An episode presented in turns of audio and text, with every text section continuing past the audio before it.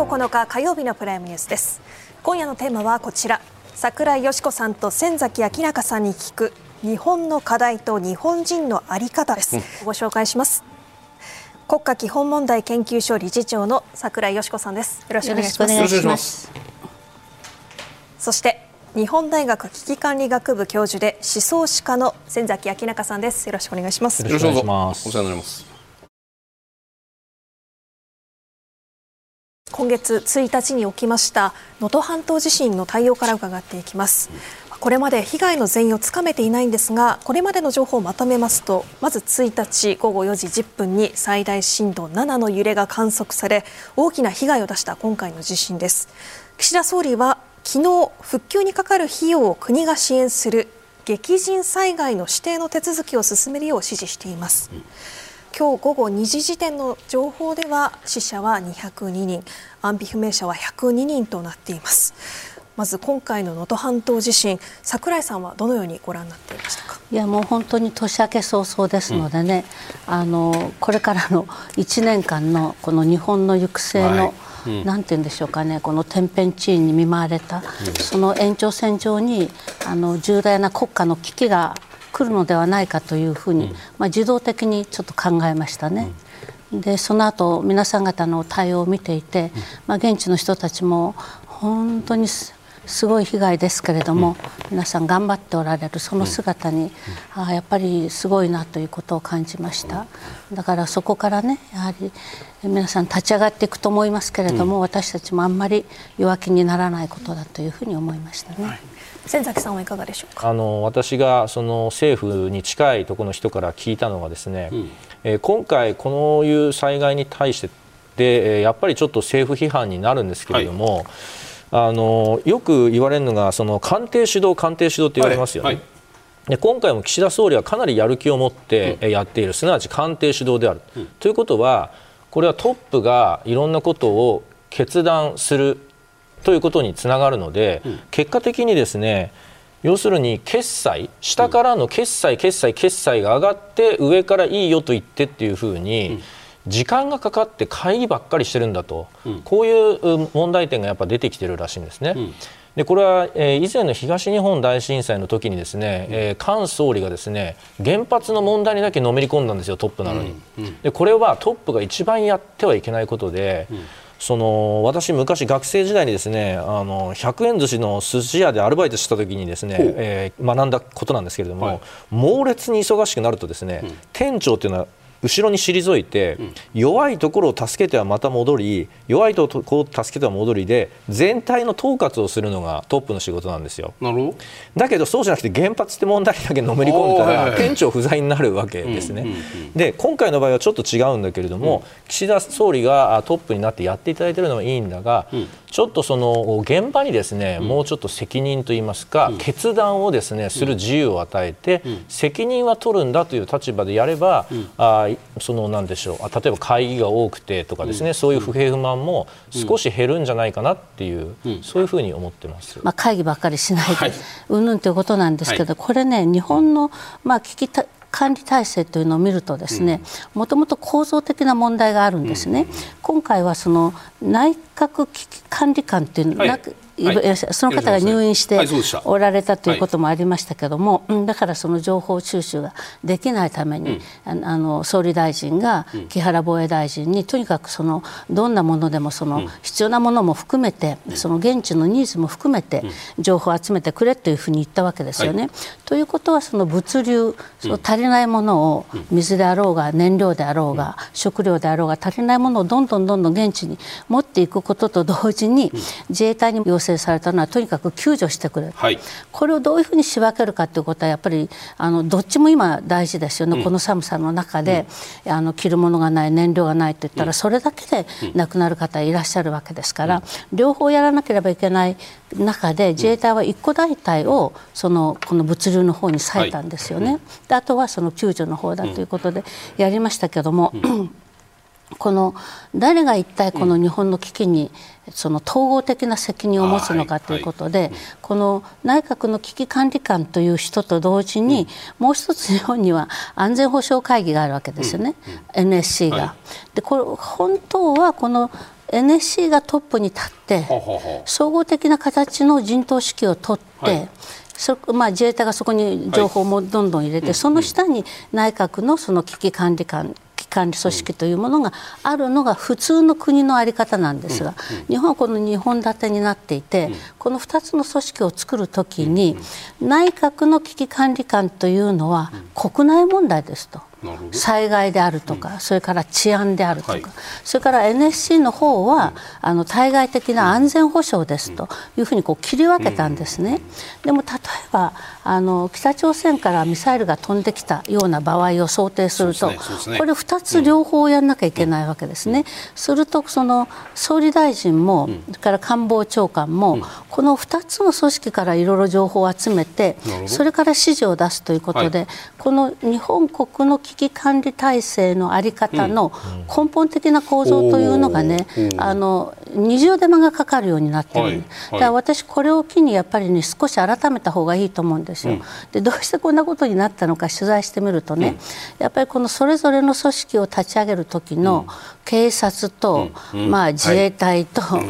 のその他のそのまあ縄張り争いって言いますかね、そういったものがあったと、うん、安倍総理の時でさえもそれをやっぱりきっちり整理できなかったということで、各省庁のこの対立、自分のところの仕事だ権限だというのがものすごく強いと思うんです、でもそんなことしてたらそれこそ救われる命も救われないわけですから、ここはやはりあのこれから日本はもっと厳しい状況に入っていくと思います、これはもう地震災害だけではなくて、え中国北朝鮮、ロシアも含めてですね、だから本当にこれをやっぱり一つのきっかけにして、日本国全体の危機管理の在り方を、あのきちんと整理すべきだと思いますね、櫻井さんね、はい、そのお話があってると例えばその今回の能登半島地震に対しての自衛隊の初動っていうのは発災から20分経ってから初動対処部隊が派遣されたと、はい、さっきなんか防衛省の方から教えてもらう話で言うと20分発災から20分後には千歳と福岡の追記と宮崎のニュータバルからそれぞれ F2、F 千歳から F15、はい、ニュータバルと追記から F2 戦闘機が同時に飛び立って、はい、まあ、20分30分でもう能登の上空ついちゃうわけですよ、はい、で日没前には上空について状況を把握してその情報を政府に上げてみたいなね、ものすごい迅速に動いている印象を個別的には皆さん多分フル回転でやっている、はい、でも今のお話を伺っているとそれが統合されていない、うん、警察は警察海保は海保軍はあの自衛隊は自衛隊みたいなね。何しろ警察それそれぞれの情報がきれいにまとまっていたのかどうかというそこにすごく懸念をお感じになっている。こういう理解でよろしいですか？いえあのね統合されていないというふうに断定しているわけではないんです、はい。うん、なぜならば、うん、今回のこの能登半島の地形を見るとですね、うん、今までのその例えばあの阪神・淡路大震災とか熊本とかと比べると、うんと違うわけですよね。両方ともにその自衛隊の大部隊がすぐ近くにいました、はい、熊本なんかも地元ですよね、はい、自衛隊の大きな部隊がありますしそれからあの九州全体にもいろんな部隊があるからしかも地続きで、うん、地続きというかこの平平地でこう、まあ、そうですよ、ね、三方、まあ、一方はないです三方から入っていけるわけですよ。でも能登半島って、う。ん、まあ、いらしたこともあると思いますけども、はい、本当に秘境ですよね。私もあの能登、はい、半島車で一回ずっと回ったことありますけども、あの本当にすごいところでこう道がくねくねしていて、あの道路がきちんと整備されているところもあるし、そうでないところもありますよね。で寸断されてしまっているということで、港からも近づきにくいということで、しかもあそこには大きな軍軍の部隊というのは、まあ、小松にはねありますけども、ね、そうなんです、ものすごくこうアプローチが難しいところですよね、はい。はい、だから例えば熊本なんかとこう比べて考えて熊本の方が早かったじゃないかという言い方はなかなかできないし、自衛隊の動員数だけ見ると熊本の方が圧倒的に多いんですよ。まあそれはそう。それはまさに今言われたようなそういう事情ですね。で、はい、例えばね、例えばあ尖閣が襲われたと仮定しますよ。ではその時にどういうふうにするのかって、じゃあそのいい一挙に5000人わーっと自衛隊送れるか送れないですよ。うんだって上陸するところがない、はい、どうやって上陸する、うん、今回の能登半島もそうだったと思うんですね。だからどこから自衛隊が入っていったらいいのか、うん、道路が寸断されている、うん、港も壊されている、じゃああのヘリコプターで運びましょうか、だからホーバークラフトで運んでみたりとかですね、そういったことをまずその偵察をして、そのどこを入り口にして入っていくのかというところからやらなければいけないということで非常に困難だったというふうに思いますね。しかもこの能登半島のこの住宅のあの、まあ、耐震性というのをね、はいはい、これ私事故の後新聞で読んだんですけども、やっぱりものすごく耐震強化が遅れているんですよね。であの古いお家がたくさんあって、うん、まあ、都会だったらそのどんどん建て替わったりして、うん、耐震性の強い住宅とかビルが多いんですけども。能登半島はそうではなかったということでね、うん、あの本当にその辺は、あの現地の方もとっても苦労しておられるし、自衛隊もその警察も消防隊もものすごく苦労しているところだろうというふうに思いますね。7日なんですけれども習志野に第一空挺団という自衛隊の再生部隊があります。それが、あのー、1月の7日に降下始めといって、まあ、パラシュートで地面に降りる高度300ぐらいから低高度でポンと飛び降りていくトレーニング訓練をやるんですけれどもこれをやりましたこれ毎年毎年の1月7日のイベントなんですけれどもこれに関してパラシュートで降下する訓練をやるのであれば能登にその戦力やその機動力を能登に割いたらどうですかっていうこういう話も一部にもありました。で実際にこう議論の中においては能登にフルスイングしているのかそれとも空挺団のこういう効果始めをやる余力があるのかどうかというところの議論が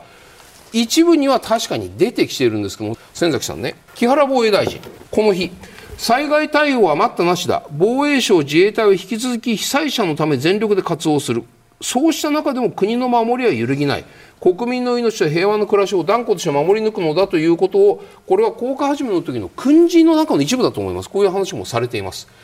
この議論について先崎さんどうお感じになりますか？なんで僕はこの問題をこの番組に取り上げるのかが全くわからないんですよ。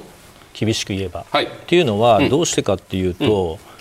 結局何かを一生懸命やってる人に対して、うん、それに対してそれを批判するで、こうした方がいいだろうっていうのは、それはツイッター上とかでは世論なのかもしれないけど、うん、そんなのは全然世間一般の世論ではないですよ。要するに自衛隊っていうのは戦闘集団ですから、何か災害が起きたりとか日本に致命的なことが起きた時に、はい、対外諸国っていうのは、助けてくれる国もあれば、はい、そこのところを一突きしてくるところもいるんだっていう前提のもとに、余裕を見せてなきゃいけないんですね。でそうした時にですね、えー、何もかもが一点のところに集中する、アクセクしてるってふりは、国家として見せるべきじゃないですよ。余裕しゃくしゃくじゃなきゃいけない、うん、そういう意味でこれを読めばいいんであって、うん、そしてそういった否定ばっかりが言論界っていうか、このメディアを賑わしているっていうのは、うん、まあ、今日の後半になってくるんでしょうけど、われわれ日本人が今非常に痩せ細って余裕がなくなっていて我々一人一人に、何かちょっとしたことをやると、なんかヨーロッパの塔の前でちょっと写真撮ったとかそれぐらいでもいいですけれども、それをあたかもすべてが否定批判するようになっているっていうこの余裕のなさっていう、日本人の方がよほど問題。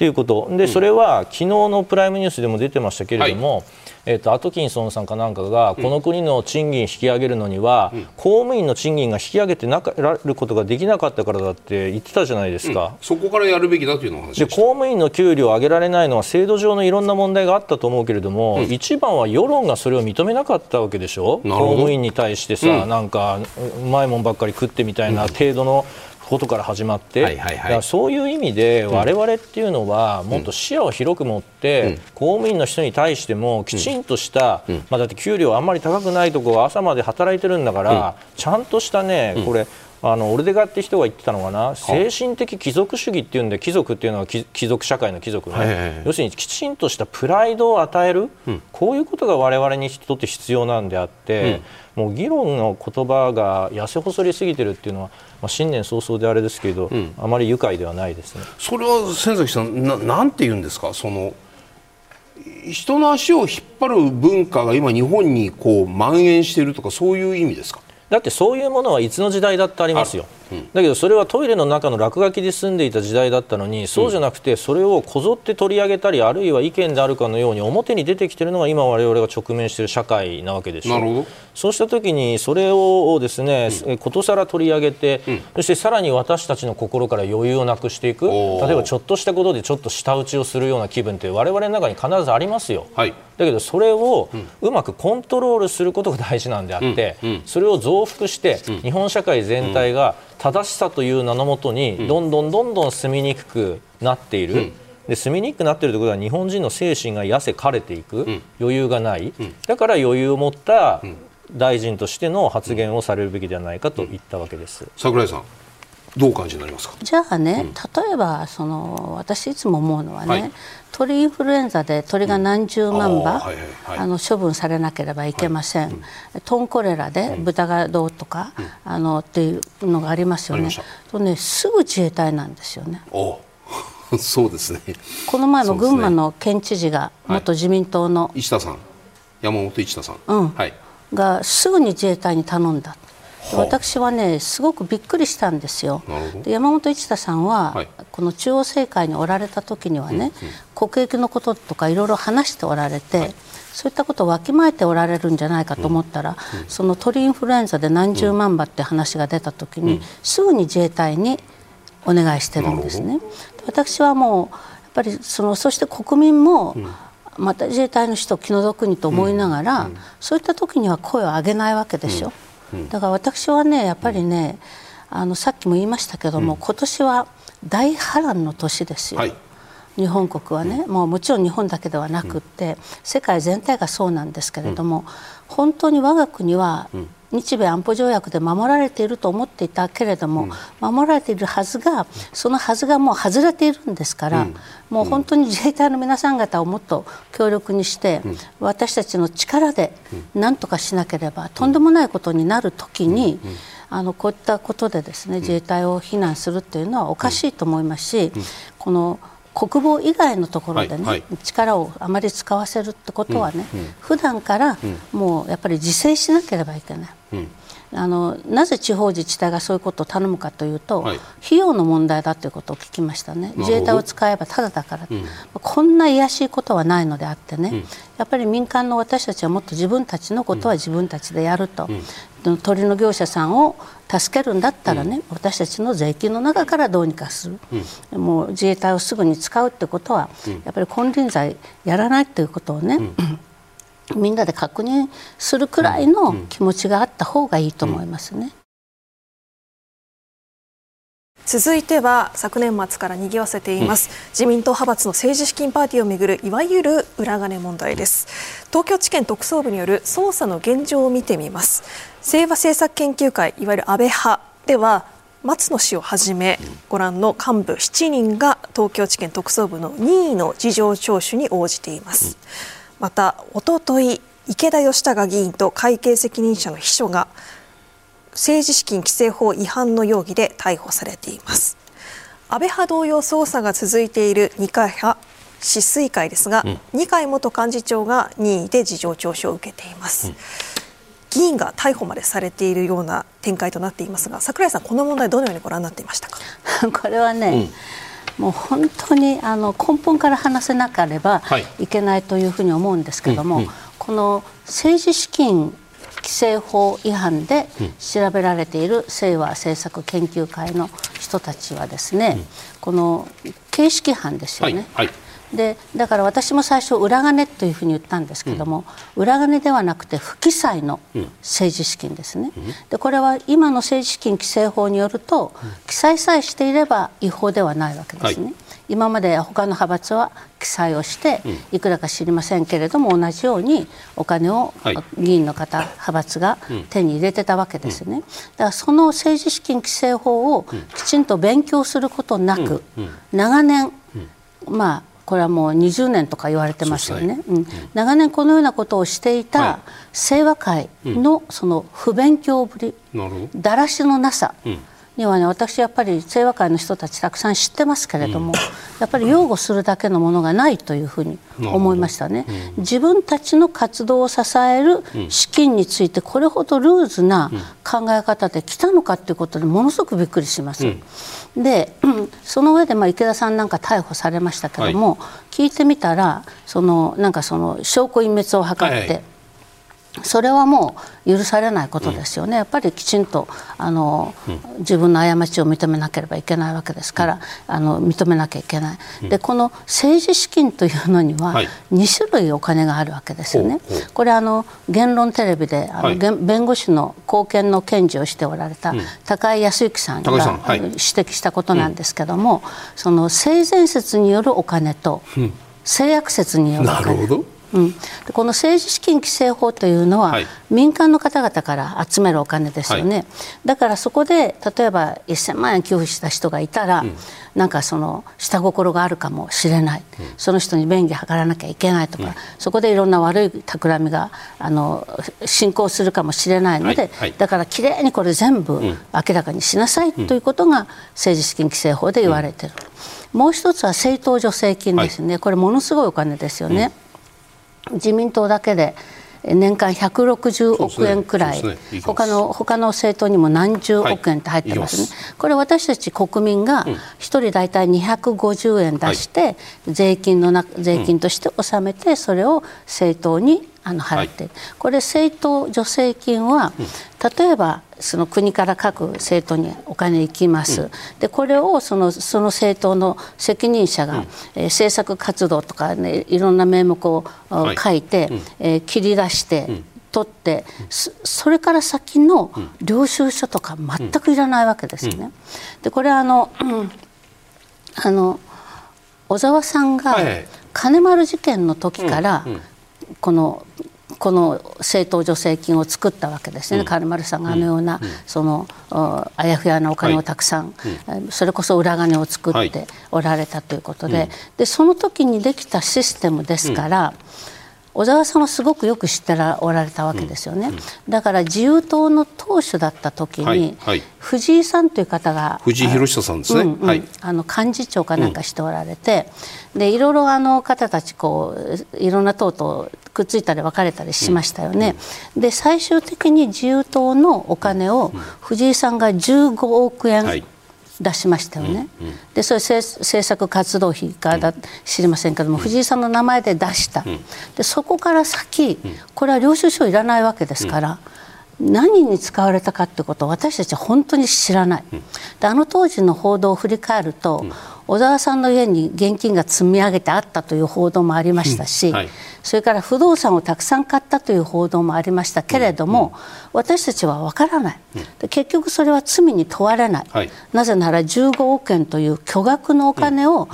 法に従って出した、はい、この法の精神というのは、政治家を信頼しますと、うん、あなた方は国民のために、うん、国のためにこのお金をきちんと使ってくださるんですね、という意味で、うん、これは領収書もいらないわけですよね。はい。ものすごい性善説に基づいたお金、うんはいはい、政治の世界にはね、うん、この性悪説のお前も本当に1万円からちゃんと領収書を出せという、はい、その政治資金パーティーで集めたお金と、こっちの政党助成金のお金とが入り混じっていて、うん、多分現場の政治家の方たちは何が何だか分からなくなっている面もあるんだろうというふうに思うんです、それでも私は清和会はやっぱりきちんとやるべきだっただろうというふうに思うんですね、ですから私は今回その清和会の方たち責任があると思いますよ、はい、けれどもその前に、その制度が悪いというよりは、政治家がだらしがないということをまず考えなければいけないと思うんです、じゃあこの政治資金規正法を新しく厳しくしましょうとか、うん、いろいろ言われてますけども、ね、でもこんな時にね、うん、もうすぐできるんでしょ？この会が。麻生刷新会議ね、うんうん、刷新会議。はいはい。これです。刷新会議ね。刷新政治刷新本部。はい、はい、でこのお二人方がヘッドになりますけれども、はいうん、国民が監視している中でね、はい、世論がこんなにね政治家に怒っている中で、ものすごく厳しいものが出てくるんではないかと思うんです。はい、でじゃあこういうふうなその追い詰められた状況でね、うん、新しく政治資金の透明性を確保するような厳しい法律を作って、それは本当に機能するんだろうかという疑問を私は持っている。じゃあ櫻井さん、この政治刷新本部、はい、全く期待していない。いやあのおそらくね、はい、あのご当人の皆様方は、はい、あの全力でなさると思いますよ、うん、それは私は否定する気持ちはありません。うん。うん。けれども、どういったものが出てきたとしても、まず私はね、うん、今の政治資金規正法をちゃんと守るところから始めたらどうですかと、はい。うん、だってその清和会だけではなくて止水会だって、あのあの高知会だって、はい、他のところだってい。ろんな、そのこぼれてるお金があるってこと分かるわけでしょ。だからまずそこからきちんと一回やってみたらどうですかと。うんうん全部透明にしてやってみたらどうですかというのが私の気持ちですね、その上でやっぱり直すところがあるんだったら直したらいいし、でその前にもっとその政党助成金なんていうのはね、私はなくしてもいいんじゃないかというふうに思ってますよ。はは。先崎さんいかがでしょう？いや今櫻井先生が政治家がだらしがないって言ったんですけど、うんこれ一見簡単な言葉のように見えて僕はかなり深刻な言葉だって受け止めてるんですよ。うんで例えばその刷新会議のメンバーね、はい、あのちょっと岸田さんが中曽根康隆さんって若い政治家を呼びつけたシーンとか出てたじゃないですか、だから実際の権限はなかったとしても、うん、そのぐらいの若手にねこうなんかこうなんか考えてくれよというふうに見せるとかをすべきだったのに、はい、麻生さんと菅さんがいるなと思ってるんです、うん、でこれはただのイメージ戦略とかそういう適当なことを喋っているのではなくて、はい、ちょっとここからはあの歴史の授業になって悪いんだけれども、今の日本社会というのは、100年前の第一次世界大戦と第二次世界大戦の間のことを戦艦期って戦争の間の期って言うんですけど、この戦艦期にそっくりになってるんですよ、でその時に政治家がだらしがないって言葉がどういう意味を持っているかって簡単に説明しますとね、はい、その1929年に世界大恐慌が起きたんですよ、はい、でこれ経済における格差っていうのがどうにもならなくなっていくんですね、はい、で33年には日本が国連脱退してドイツのワイマール体制が崩壊するんですよ。はい。ワイマール体制の崩壊って何かというと議会制民主主義が危機だということなんですね。うんうんそしてその1943年になると日本戦争中ですから、うん、大東亜共栄圏とかということで大東亜会議っていうのをやって、はい、当時の第一次世界大戦後の英米のですね、国際秩序にチャレンジしていくんですよ。うん、つまり今の3つ何かというと経済における近代システムの危機と、うん。政治体制における近代システムの危機と、うん、そして国際秩序における挑戦でね、うん、これ今、プーチンがやってること国際社会における挑戦してるわけですよ。はいで欧米の秩序嫌だって言ってるわけですね、はいはい、それからトランプなんかがね、はい、議会になんか飛び込んだりとかしてるのは議会制の危機だっていうふうに言われてるわけですよね、そして経済の格差なんでも言わなくても誰でも知ってるわけですよ。うん。で大切なのは、うん、これとほぼ同時代にね、うん、日本は第一次世界大戦後大正デモクラシーってね明るく楽しくやったんだけど戦後恐慌が来て、うん、そしてですね暗殺が次から次へと起きたんですよ。はい、でこの時に出てきたのは何かって言ったら、政治家の腐敗なんですよ。そして天皇という方が存在するからということでテロリズムが出てきたりとか軍部の台頭っていうね、それ実はきな臭い時代と明るく見える時代っていうのは表裏一体っていうのはこの時期なんですね。それが今と同じなんですか？で僕からしたら極めて似たような状況になってるわけですよ。だってこれ一般のですよ。ごく一般の人から見たら、はい、おじさんたちが金に対して汚い以外のメッセージないでしょ。う、うん、それ以上の細かいところは我々は知ってますよ。だってそれを仕事としてますから,、から一般の人からしたら、うん、あるおじさんが不正を働いたからといって次のおじさんをすげ替えてみたら、うん、なんか同じような紺色の背広着てる人がただ単に変わっただけっていうぐらいが普通だと思いますよ。そうした時に我々がこれで与えてしまっているメッセージというのは、うん、政治というものはなんだか汚らしく、うん、そして金という一番人にとってこう秩父にも等しいですね、うん、脇立ちもすれば舌打ちもしたくなるようなところでどうやら汚いことをやっているこのメッセージだけが、このなんて言うんだろう閉塞していると言われている日本社会で政治家がやってるっていうことは、僕はね時代を俯瞰してものを今言いたいので、はい、極めて日本としてよろしくない時におあつらい向きに金の問題が出てきたなっていうね、うん、そういう感じがしてますよ、今僕は。その延長線上の評価として、じゃあこの自民党の政治刷新本部、ちょっともう具体的な話を伺うのも変なんですけども、先崎さんからご覧になると、この政治刷新本部に対する期待感ってありますか？だから先ほどその中曽根康隆さんでも誰でもいいからイメージ戦略にしてくださいって言ったのは、うん、実質がどうなるのかわからない、はい、僕は詳しくないので、うん、えー、政治制度の専門家じゃないから、だけどイメージっていうものが国民や世論に与える影響っていうのはやっぱり無視できない時代だっていうのは、大衆社会の始まりと言われているのも、この今から100年前ぐらいの時代ですし、我々はそういうところにも注意を向けながら、政治がね時にパフォーマンスであったとしても、やるべきことはやった方がいいかなってそういう話です。なんかすごくなんか悲しい話に聞こえてくるんですけどその実際の効果透明性とかその罰則の強化とかっていう議論を僕らはよくこの番組でしてたんだけどそういうのもいいんだけどまずは精神な人に精神なパフォーマンスをしてもらっていいイメージを国民の間に配りなさいよっていうふうに聞こえるんですよ。いやだってその通りです そそれが今も政治に求められている。わ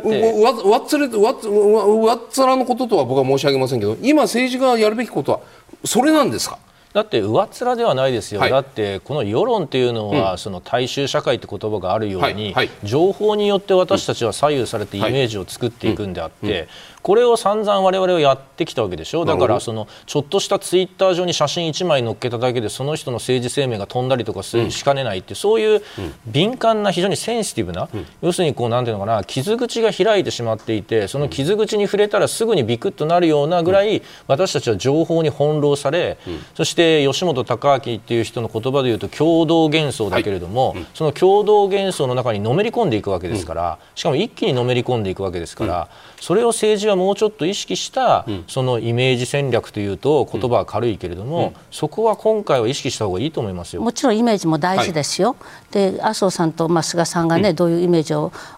皆さんに与えるかということその人にもよりますけれども、イメージを超えて、やっぱり政治家はね、そのお金というものをどういうふうに考えるべきかということをね、あのやっぱり国民の立場も考えながら実感しなければいけないと思うんです。であの私ね、はい、あのえーまあ、自分で仕事して収入を得るというところと同時に、うん。はい、その言論テレビなどでそのお金を払う立場にもあるし、はい、国家基本問題研究所というところで、うん、あの寄付を集めて、それをまた研究にいろいろ使うと、もいろんなそのお金のやり取りの中間にいるんですけども、やっぱりお金ってものすごく、あの大事でね、大事というのはその物事を動かすという意味ではなくて、その性格をどういうふうに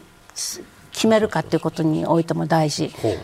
例えばね、うん、あの今国民の方っていうのはね、はい。はい、国民の売るお金ってものすごく監視されてるわけですよ。うんこれはマイナンバーでそうだし、はい。うん、それから何ですかあの なんとかっていう会計のすごくややこしい会計、はい、インボイスですよね、はい、インボイスがあって、うん、もう私は私の経理担当のものにですね、うん、言ってることはたった一つなんです、節税はしてもいいけども、脱税は絶対だめよと。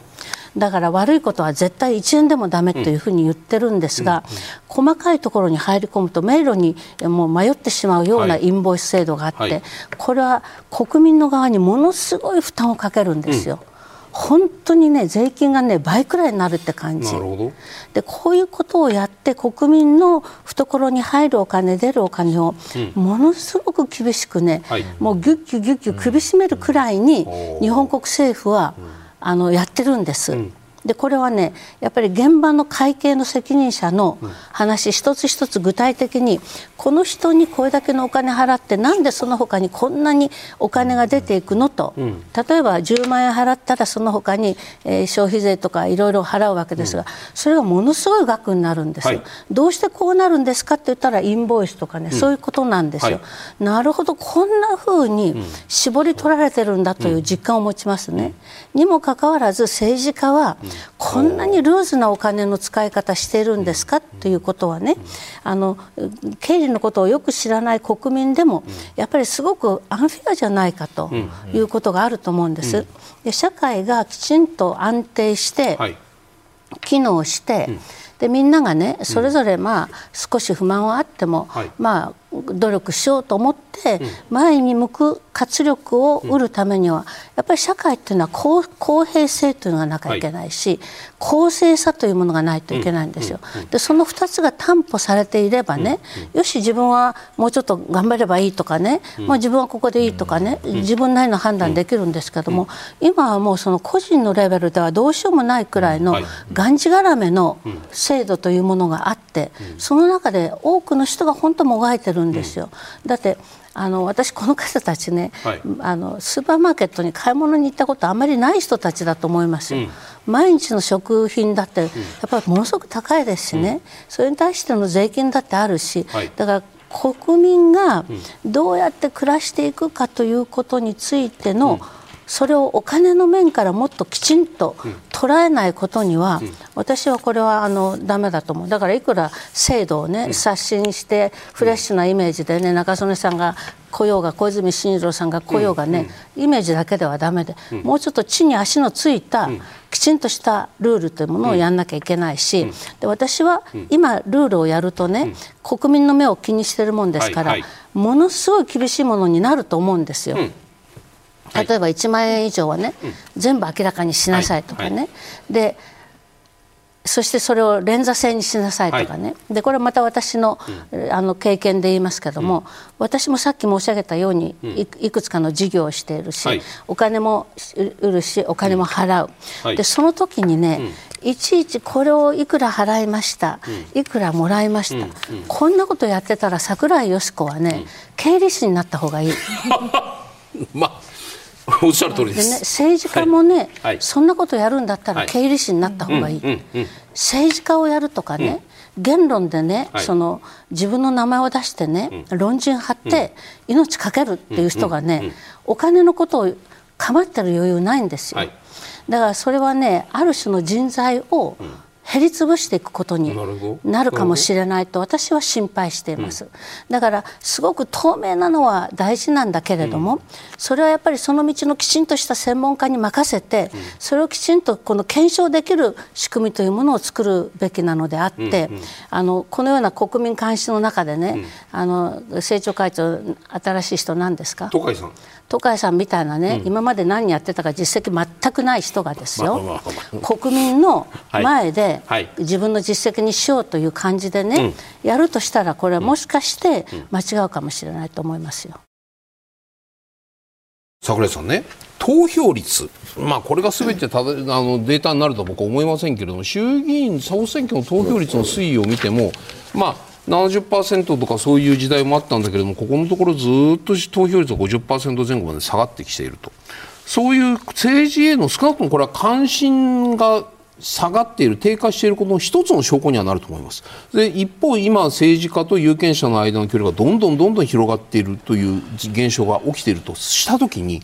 じゃあこれは政治家の問題なのか一方じゃあ有権者の政治に対する、まあ、有権者なりの政治しかないというまあ、非常に嫌味な見方でもあるんですけどそういう見方もありますよ。この日本の政治家と有権者の関係どのようにご覧になりますか？あのだからあの一緒一緒だと思います一緒、うん、はい、うん、あの本当にこう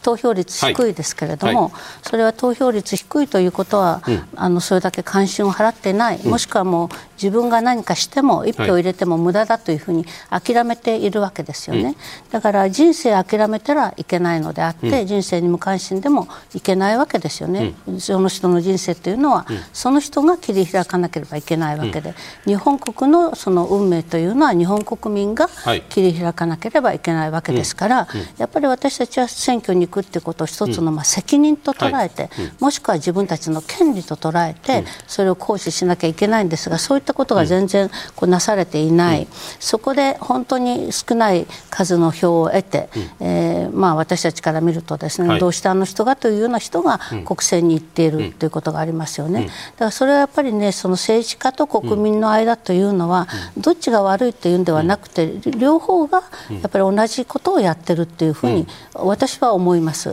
今どうしてこの人がっておっしゃったので思ったのがこう自分の周りでもあの人が政治家になったら一票入れるのにっていう人は大体政治家にならなかったり公の仕事に就かないようなこともあるんですけれども、政治家を憧れる職業の一つに戻すためには何が必要だと思います、うん、やっぱりねあの政治家って本当はかっこいいはずなんですよね、はい、国際舞台に行って、はい、い。ろんなことを政策を決定して、この政策決定で社会をこういうふうにするんだっていうね、ものすごく本当はやりがいのある仕事なんですけれども、今それをこの言葉に託して言ったり、その行動で見せたり、形にして見せたりっていうことがあまりにもないですよね。だから私たちがかっこいいと思う政治家って本当にあの何人いらっしゃるかっていう感じでしょ。どうしてあの人がっていう人たちばっかりですよね。それは私あの自分政治家の心からもね、はい、心もやっぱり問題だと思うのは、うん、政治祭りごとっていうのはね、うん、国民の幸せのためにやることなんですよ。うん、で日本の国柄というのはね、うん、あの他の国々と違います。こあここ後で出てくるかもしれませんけども、はい、皇室の由来を考えるとね、はい。はい、皇室っていうのはね、そのまあ、日本の神話の中ではね、あなたのその天皇の仕事というものは、うん、ちゃんとその国民を幸せにすることですよということがちゃんと決められてあって、うん。はい、で他の国ではそんなあの教えってないわけですよ。自分たちの権力とかね、そういったものがあるわけなんですがだから本当は日本の祭りごとっていうのは国民のためで、国民を幸せにして喜ばせてというすごく何て言うんだろうこう精神的に満ち足りた仕事であるはずなのに、そこのところが、まあ、政治家の方々は、ね、一生懸命やってると思うんですけれども、十分国民に伝わっていない、でそして日本社会というのは、政治家になりたい人がなかなかなれないような仕組みになっている、お金がかかる、それから今の、まあ、野党を見ていても、ちっともその政権交代もできない、自民党を見ていてもなかなかはかばかしくないから、こんなことで自分の一生を使うよりは、ビジネスに行って成功した方がいいっていうふうになるわけですよね。で私はやっぱりねかっこいい政治家が出てきて本当に国民を愛していて、日本国を愛していて、私のもう命がけでやりますっていうことをですね、言葉だけでなく政策を通してもやってくれる人がいればいいんだと思うんです。一つ例えば日本国の国土をね、はい。外国に売ってはいけないと中国にどんどん買われてる、もうこれ私たち十何年間もやって、はいはいはいで心ある政治家と一緒に法案まで作って、でもダメなんですよね、うん、なんでこれができないのかと思うと本当に私も政治に絶望するようなことがありますけども、うん、絶望しないでやっぱりやっていかなきゃいけない。ここはね、うん、我慢のしどころみんなが我慢して、日本国立て直すために、みんなそれぞれの分野で一生懸命やらなきゃいけないっていう、自分自身の責任を感じる時だと思います。崎さんいかがですか？まあそうですね。大きく言うとじゃあ2つ、まあ、歴史の話とちょっと近い話で言うとまずその投票率が低くなっているっていう話でね、少し喝を入れるならば、投票ってやっぱお祭りなんですよ、ある種の祝祭なんですね、数年に1回起きる、はい、そういう意味で言うと、ちょっと櫻井先生には怒られちゃうかもしれないけど、うん、僕、安倍政権で良くないなって思ったのは、うん、集団的自衛権を容認するのを閣議決定でやってるんですよね。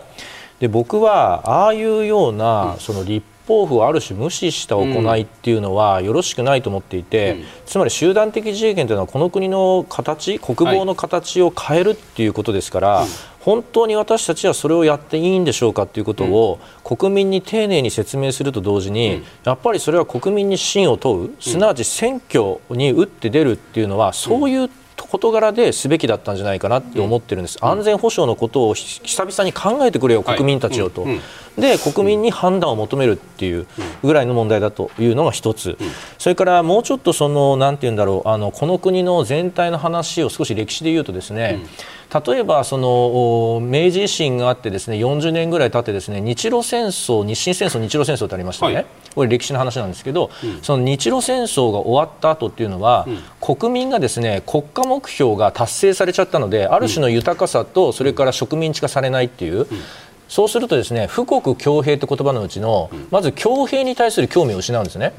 それから石川啄木という人が時代閉塞の現状っていう文章の中に書いてあるんだけれども、うん、国家に対する興味も今の若者は失ってるって言うんですよ、うん、そうすると残るの富だけですよね、そして富を得ることにアクセクしている若者と、都会の片隅でそれに預かれなくて膝を抱えているのが私が書くような産業の歌、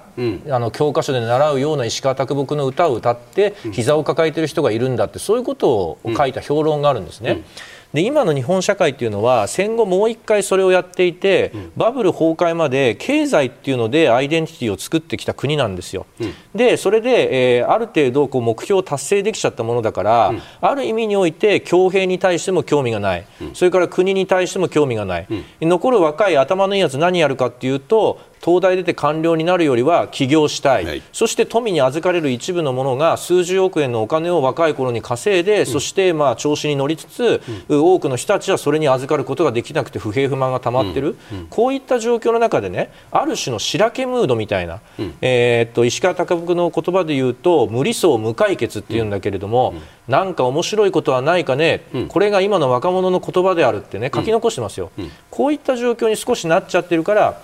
投票率っていうのは低くなってるんだと思う、うん、でやっぱりね僕はねその国っていうのを考えることを、うん、この戦後ねやっぱり一貫して僕たちはねこう避けてきたんですよね。うん。だってその僕あの別に強硬な保守派じゃないけれども明治天皇について考える明治説を文化の日って文化って何ですか、うん、だって色も形も無色透明じゃないですか、うん、で僕はそのそういうなんていうのかなその全然その強硬な保守派ではないんだけどやっぱりこの国の形の匂いが見える名前に変えた方がいいですよね、うん、例えば終戦の日でもいいですけれども、うん、でそこに思いを致すっていう、うん、そういうことをだってやってこなかったんだからそれは政治に対して興味もなくなってくるのかなと思いますけどね。あのね、はい、あの安倍さんが亡くなっているので、私の方からちょっとその、はい。はい、擁護したいというふうに思うんですが、閣議決定は確かにその通りですよね。岸田さんも安全保障3文書を閣議決定してるんですね。であの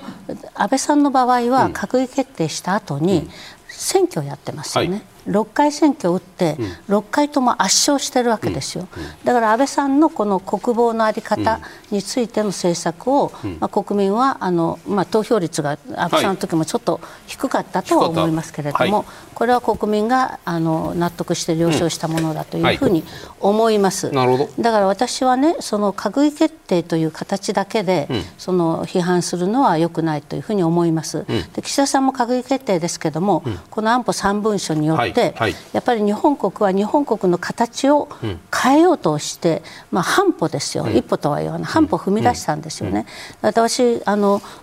つい最近産経新聞に書きましたけれども、はい。はい、やっぱりそのそこに書いた決意というものを岸田さんがきちんとやらないから、やってないから、表面的なその了承だけしかしてませんから。だから私は岸田さんに対しての、うん、なんだろうなこの人本当にいろんなことをやるつもりはあるのかしらという疑問というものがね、うん、国民の間にあの蔓延してるんだと思います。だから、うん、もっとその岸田政権に対する岸田政治に対する関心というものが薄れていくんじゃないかというふうに思いますね。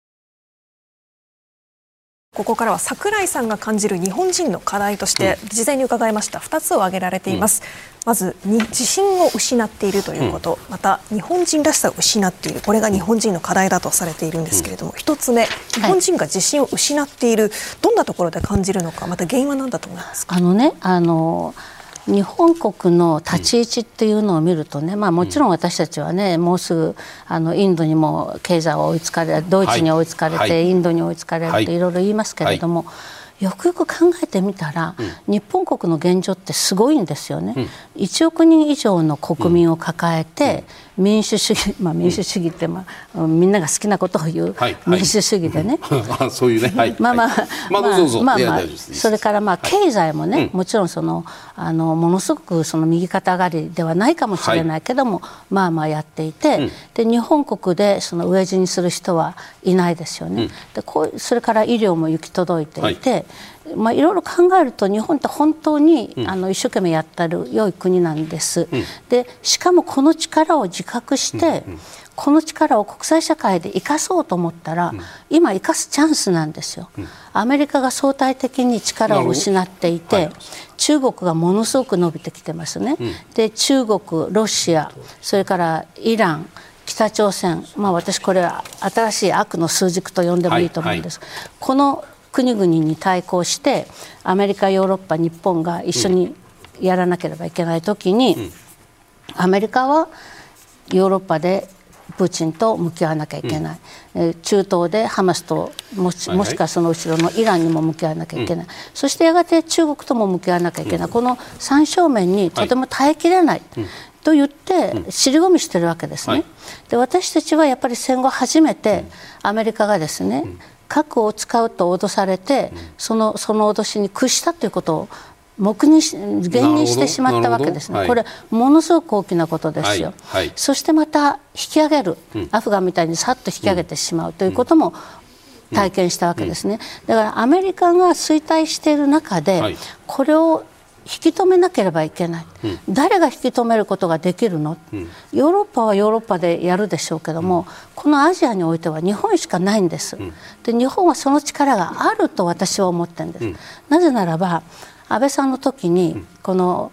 自由で開かれたインド太平洋戦略、はい出しましたね、うん、最初は誰も振り向かなかったけれども、うん、今これ西側社会の基本戦略ですよ、はい、そしてクアッドもそうだし、うん、TPP もそうですよ、はい、TPP はアメリカが、まあ、いろんなことがあって入らなくて同じようなものを作りましたけども、日本初の戦略で世界を変えることができるんだということが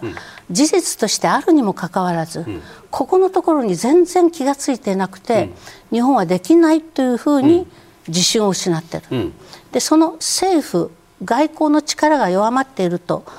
いうことは、うん、国民全般が日本の力って大したことないというふうに思う人が増えてるんですね、はい、でも実際日本の力ってものすごいものがありますよ。これは産業技術の面だって、いろんなことを考えてもね。だから自分自身の強さというものを知らないためにできることもできないっていうふうに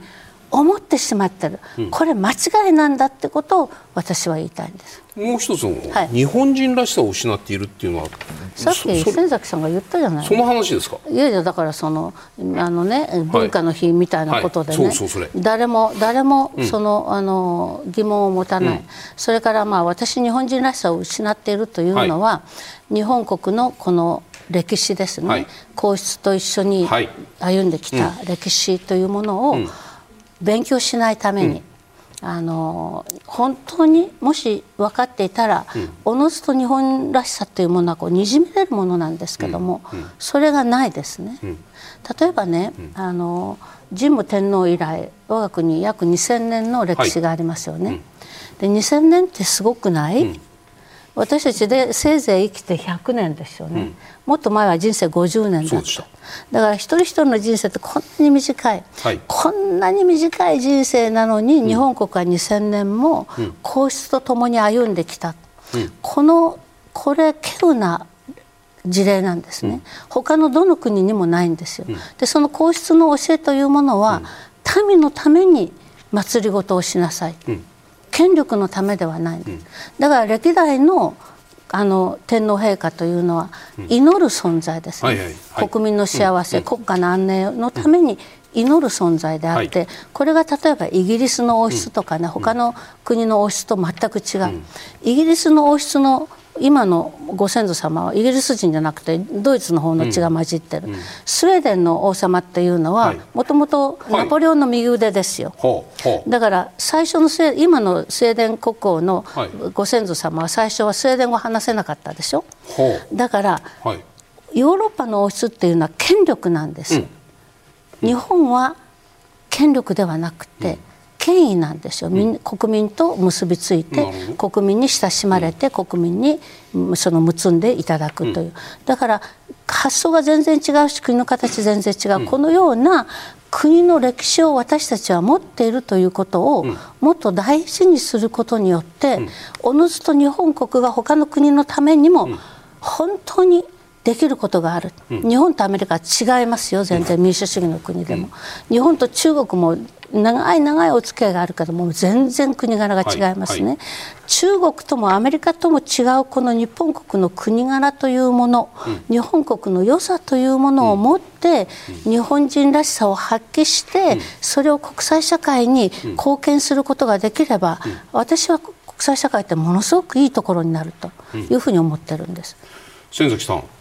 日本人としてのその日本人らしさとか自信を取り戻すためにはまず日本のその歴史に立ち戻ることがいい方法ではないかというようなお話も僕には聞こえました先崎さんどうお聞きになりますか？まあ、その地震っていう言葉を少し歴史を振り返りながら深掘りしたいと思っていて、うんはい、先ほど僕は文化の日云々とか明治哲が云々って言ったけど、うん、そうするとすぐ政治的な問題になって、はい、ああだこうだというふうに右と左が言うというのは僕は大嫌いでうん、でなんでこの話僕自分でしようかなと思ったら、要するに今日読み直してた江藤淳という文芸評論家の「日本文学と私」って中にこんなことが書いてあるんですね。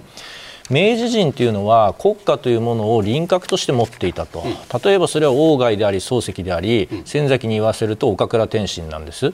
でそういった自分たちの輪郭というものをちゃんと持っている人間の時の方が、よほど国際人だったって書いてあるんですね、つまり自分たちの力っていうのを過剰に信じすぎたりとか過剰過剰に信じるのの逆は過剰にへこむので挫折感を感じるので、そういう一喜一憂するのではなくて明治時代のねその植民地化の危機もありながらの日本という国家の重みをねこう肌感覚で知ってたんです、それの方が国際社会において日本というのがどれぐらいこう動けるものなのかなっていうのを国力として把握したはずなんですね、うん、ところが大正デモクラシーの大正時代の国際人の方、はい、まあ、具体的に言えば白樺派とかの小説家のことを指してるんですけれども、はい、そういった人たちの方がよほど変な自信過剰に陥って国際人だと自分を勘違いしているから、うん、日本っていうのがむしろね国際社会において自分たちがこう なんつうの自信過剰になってるから相手が見えなくなっちゃって、うん、逆に国際社会で道を誤ったっていうんですね。で例えば日露戦争で勝利したことによって自信過剰になりすぎた結果日本というのは昭和に入るとノモンハンで古典派にやられるわけですよ。はいはい、したがって地震というのは私たちがきちんとしたその国柄っていう言葉を櫻井先生がおっしゃったのを使うんであれば、うん、そういったものが持っている輪郭ね、うん、これをきちんと持つっていうことが一喜一憂しない？あるいは経済的な成功がちょっとしぼんだらすぐに自分がへこむようなんじゃなくて、もっと文化的な厚みっていうのかな、時間というか日本人のリズムというか呼吸というかわからないけれども、そういったものをもうちょっとこう深呼吸をして振り返るっていうことが大事なんじゃないですかって僕は思ってるんですよ。ノモンハンとかねあの時代以降、もう日本はだーっとこう軍国主義で現実を見ないで走っていくんですけれども。あの明治開国の時からね、その大正の頃までは、まあ、うまくいってたんですよ。でなんでうまくいってたかということを現実に沿って考えると、えー、まずその明治天皇がお戻りになって、はい、それに対してその元老がついたわけですね、うん、元老というのは伊藤博文であり、山形有朋であり、ね、あの大山巌であり、この人たちはどういう人かというともともと下級武士の人たちが多かった。はい、でかそうですね。ねそれでね、はい、彼らが、彼らは本当にあの明治維新の動乱をね、命がけで戦って、日本国をどういう国にしようかというこの政治の理想と、その理想を実現するための戦い、まさに白人を振るったわけですよ、命がけで。この両方政治哲学と現実にそれをやり遂げるための力の力学というものを知ってた人たちが元老になった。なるほど。でこの人たちはその明治新政府の、はい。まあ、いろんな分野の仕事をですね、統合的に見たわけですね。例えばその陸軍と海軍だけではなくて外交だけではなくて全部統合してみてあそこが過ちだなと思ったらその知恵を働かせて現実を見ながら理想を見ながら直すことができた、でこの元老たちの一番最後の人が死ぬのが大正の頃ですよ。そしてそこからね日本国はどんどんどんどんね、うん、あのあの軍部が力、うん、軍部がね力を持っていって、うん、坂を転げ落ちていくわけなんです。はい、だから理想をちゃんと持つ哲学を持つ指導者と、かといってその空虚な理論だけではなくって、国家の現実、はい、国際社会の現実というのは力なんだということもわきまえて、うん、この両方をきちんと認識していた人たちが、明治天皇を支えて、明治はうまくいったんですよ。だから私はね、今そういったことがすごく必要なのであってここにちょっともうずいぶん前に書いた自分の記事なんですけどもね、日本国っていうのはね、あの7世紀の頃に白月の上の戦いというのをやってるんですよね。でそれはそのもう百済朝鮮半島の百済が実はもう滅びてしまって、でもその百済のその末裔たちが来て、なんとか国を再興したいというのであの推古天皇なんかが兵を送るわけですよね、うん、そして送ってもうこれは負け戦なんですよ。唐と新羅なんかに、うん、負け戦なんだけれども、戦うんです、そして戦った後に何をしたかというと、すごいきちんと負けたんです。はい、きちんと負けたってものすごい損害を出して、日本に引き上げてきて、何をしたかというと、これからは軍備をちゃんとやろうというので、ものすごい軍備の努力をするんです。なるほど。でその軍備の努力をした姿をね、うん、その新羅が見るわけなんですよ。でまた唐がまた攻めてくる時に、うん、新羅は唐と一緒に日本を攻めなきゃいけない場面になって、唐に反乱を起こすんです。そしてその時それまで日本のことをね和の国、あのチビのね、はいはいはい、あの蔑んだ言い方で、うん、和の国と言ってた朝鮮が、うん、この新羅が唐に反乱を起こして、うん、起こした時に、我が国を日本国と呼んだんです。つまり30年間も、その脅威を受けながら、その白月の上で負けて、はい、脅威を受けながらもね、ちっともへこまずに、ちゃんとその正しく負けて、正しく撤退して、正しく対処をしていたという、その素晴らしいなんていうんですかその勇気のある国家としての在り方に白木は敬意を表していたんですね。だから日本国と呼んだんですけども何ていうのかしらその国家としての矜持というものをその時の日本国は見せたんです。この伝統をずっと日本国はそれ以降持つわけですよね、現行の時だってそうだったし、でそれがまあ、その明治維新の時だってそうですよ。明治維新の時、うん、本当に我が国は貧しくて、うん、技術もなくて、遅れていたわけですけども、はい、その時にやっぱり高杉晋作とかね吉田松陰とか見るとね、堂々と渡り合っていますよね。で彼らの働きがあって植民地にならずに住んで明治維新があってさっき言ったように5代その5人の元老たちがいてそういうふうに国家がうまく回っていた時というのはやっぱり自分たちの力というものを強めるという現実路線と日本国はこうありたいという理想論というものを忘れなかったというふうに私は思います。ここからは先崎さんが考える日本の課題について伺います、うん、事前ではネット社会 SNS と伺っているんですが、ここまでの話を総じていかがでしょう、うん。まあ、先ほどですね、はい、あの桜井先生が歴史の話をきちんとしていただいたんで、はい、その話をしながらおそらくネット社会の話にこうアクロバットにいけるような気がしてるんですけど、はい、桜井先生がおっしゃっているその白村江の戦い云々というのはですね、うんうん、えー、と基本的なことで言うと、うん、あの中国に対して日本という言葉を初めに使ったのって側転武功に対してなんですね。でえーと、皆さんご承知の通り日本書紀には日本という言葉あの日本という漢字書いて、うん、大和っていうものはあるんですけど、うん、古事記にはないんですよ一箇所も。うん、で要するに櫻井先生がおっしゃっていることを歴史の中に位置づけていくと、中央集権国家体制律令体制を整えて中央集権国家体制に急速に変えなきゃいけない時っていうのが日本の危機なんですよ。でそれの最初のところっていうのがそのなんていうの白村江の戦いであったりとか、はい、あるいは日本書紀がどうしたとかそういう話の時代あるいは律令っていうのを急速に取り入れようとする時代なんですね。うんうんで例えばあの遣唐使なんかも、はい、日本は何百年かの間に15回しか発見してないんだけど、うん、韓国っていうか朝鮮半島って300回中国に送ってるんですよ、うん、そのぐらいねこう歴史の中で朝鮮半島の人たちのこう大国に対する危機意識と、うん、日本ってやっぱりどっかちょっとこうなんていうのぼんやりしてるところがあるんですね。で、えー、今の日本社会っていうのはどうなってるかというと、中央集権型にある意味していかなきゃいけない。特に安全保障とかでやっていかなきゃいけないのに、うん、基本的にはデジタル田園都市構想も含めて文献とか拡散が大事だって言ってるんですよね、はい、それから新自由主義によって競争入札で市場に任せましょうとか言ってるんだけども、うん、それも大事なんだけど一方で中央集権も急速にやっていかなきゃいけないっていう、この時代にいるところが過渡期なんです、そうした時にそのネット社会っていうのに対して僕は何を憂慮しているかというとやっぱネットの中における誹謗中傷とかの、こうなんですか日本人としてのこう賠償化、はいはい、小ささそしてこうなんていうのかな起こるべきことがなんていうのかな言いたくないけどこうやって埃をこうやってやってあら汚いわねとかってどっかの家庭でやってるって話聞いたことありますけれども、そのぐらいのレベルでのこう正義感小さな小粒な正義感が我々の興味関心になってしまっていて、もっと中央集権国家体制であるとか国柄とは何ぞやとか、大きなことについてのこう怒りとか義憤みたいなものっていうのが起きにくくなってる。でその中で僕がそのネット社会についてうんぬんかんぬんというので一つ言いたいことはですね、うん、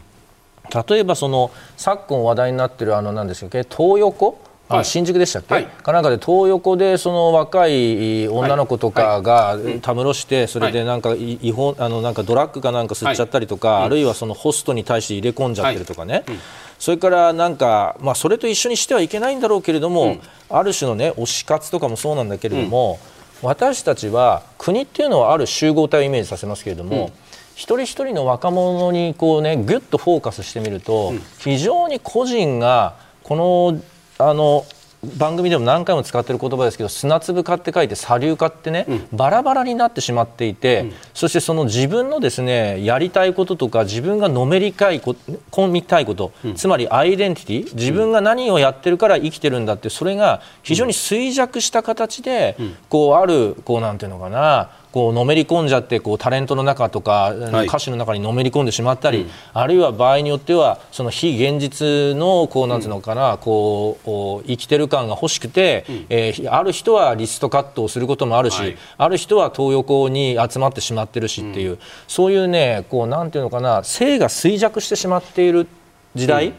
であるにもかかわらず国家について考えなきゃいけない時代、このアンバランスさに日本というのはあいるなっていう感じがしますね、僕は。その状況を打破するためにはどこから我々取り組んでいかなくちゃいけないのかっていうなんか答えがないような質問になっちゃうんですけど。あのね、これはねざっくりとした答えはねしない方がいいと思っていて、はい、今日来る時に考えてたんだけど、はい、ちょっと教育の話になるんだけれども、ははやっぱりそうやってね個別的に人間がなっちゃってるわけですよ。うん、そうした時に僕はね、うん、ある種のこうなんですかあの学歴社会今まで作ってきた学歴社会っていうのはこう全員が平等に偏差値の中で輪切りにして縦にこうしていく社会じゃないですか、だけどそうじゃなくて偏差値と全然関係のないことで手に職をつけた結果、むちゃくちゃすごい宮大工になったりとかする人がいるように、やっぱりそれぞれの価値観を追求すべき時代なんですね、そうした時にまず一つ目はちょっと理想論を言わせてください、理想論的に言うと教育においてはこれは難易度の高い人ことになるんだけれども、やっぱりねこんなにね適当なね歴史教育をしてたらね全然だめですよ、うん、あのこんだけいろんなことを論じてきたけど、うん、今の大学どうなってるかって、僕現場にいますから、はい、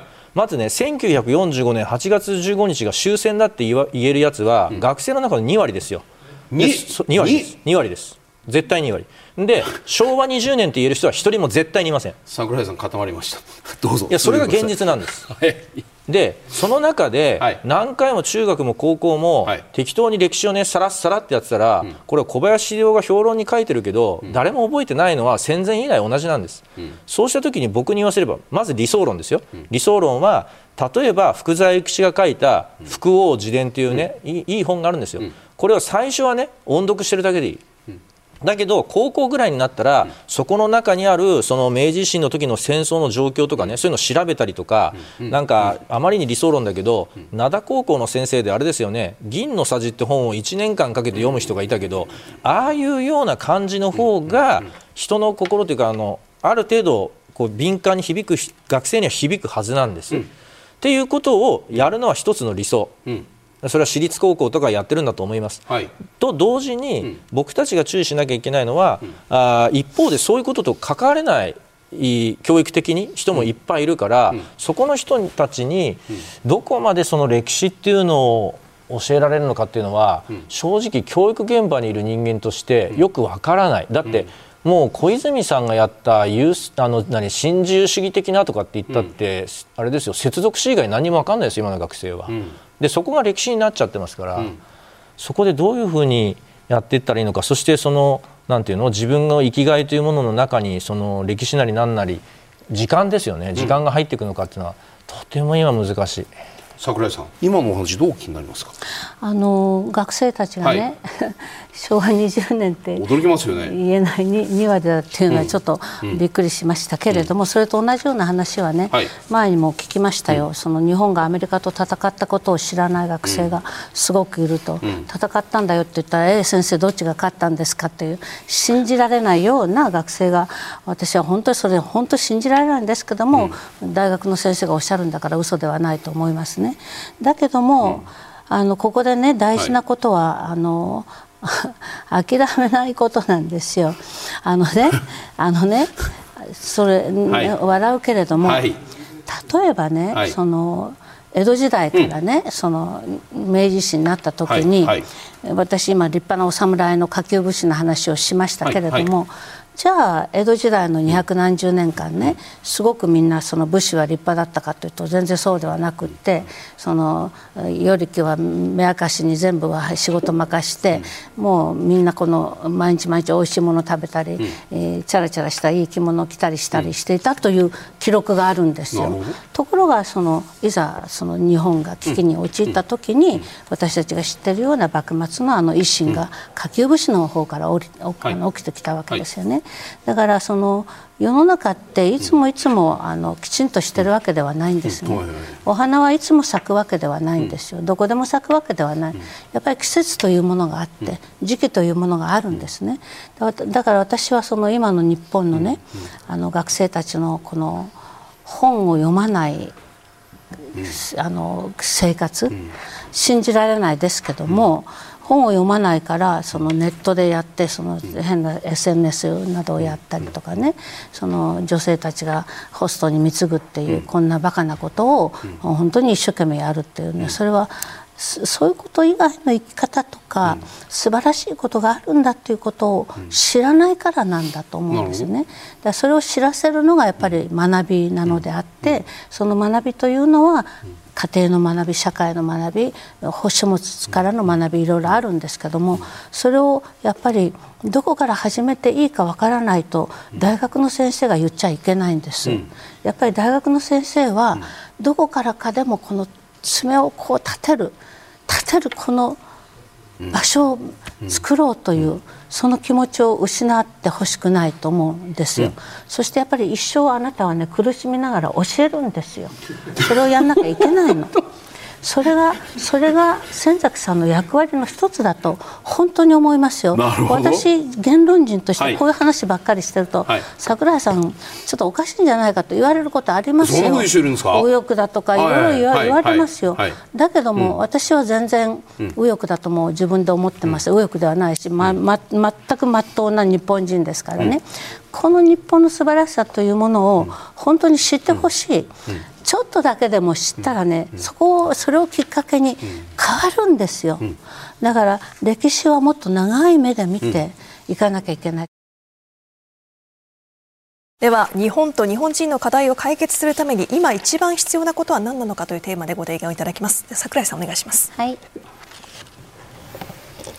意思的楽観と書きました、もうもうさっきも申し上げましたけれども、うん、やっぱり今諦めてはいけないのであって、うん、私たちはもう自分の決意で楽観してそして必ず希望を失わないということを続けるべきだと思います。先崎さんお願いします。はい、えー、先ほど櫻井先生に怒られちゃったんですけど我が仙崎ゼミナール13名は今日この番組見てますし自主勉強もしてますしえー、鳥貴族に行って仙崎と議論を積み重ねてるし。場所がいいですね場所が。はいどうぞ。みんな頑張ってるんで僕も教育頑張ります。はい。以上です。ありがとうございました